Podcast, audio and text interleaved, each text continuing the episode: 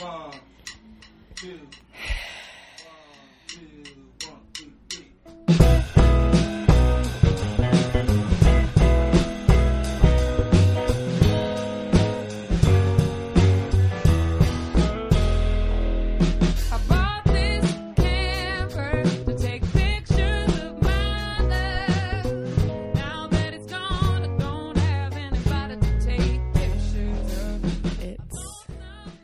Sunday morning. I finally decided to start my podcast. Um, this is something that's taken a really long time for me to do, and it's a project that's close to my heart. And for that reason, I think it's really scary to get it started. But there's only one way to get started.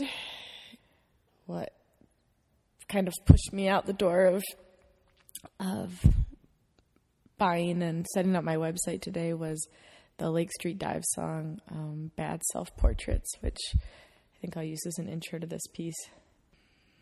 Yeah, they're amazing. Anyway, a little bit about why I decided to start this podcast. I'm a huge radio fan. Um, I studied journalism. I thought that I would go on to become a radio journalist. That was really where I was headed um, five unpaid internships later, and no real solid prospects of how I could pursue that path and support myself um, while maintaining the kind of lifestyle that I felt like I needed. Um, I ended up doing something completely different. I work at a nonprofit, uh, which I happen to love, but kind of feel like there's been a hole in my creative podcast heart. Uh, and that coincided with the realization that for as many wonderful, life changing podcasts as I listened to, some of which are hosted by women, the vast majority are hosted by men, and most of those men are white, and most of those men are straight. And I just don't think that those people necessarily have the most interesting things to say. I feel like uh, when when I was going through those podcasts, um, especially those hosted by men, I found myself always scrolling down and uh, selecting any interview that I saw that was actually held with a woman. Uh, as opposed to the majority of the male podcasts, uh, of those that have guests, the majority tend to be men, pretty overwhelmingly.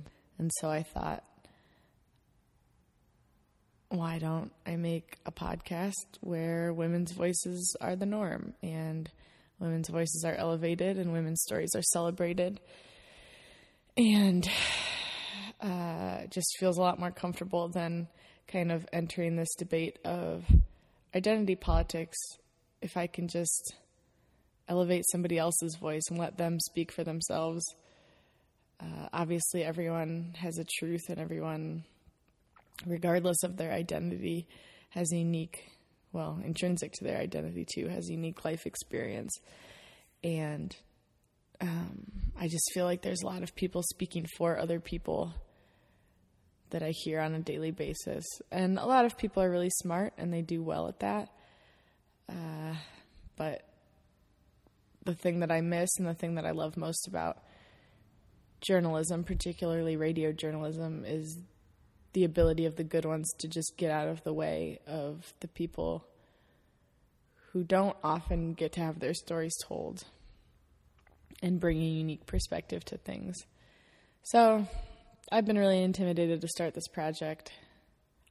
I've been meaning to for over a year. Um, I'm scared. I feel vulnerable. Um, I also don't know what I'm doing. And I have a lot of doubts about how this will be received by other people. But I thought as long as I'm doing this, I can share the things that I'm learning as I'm teaching myself about podcasting and editing and what type of equipment I'm using and the things I learn along the way. So, obviously, you've probably stopped listening to this by now, but I'm proud of myself and I'm excited for this project. We'll see where this goes.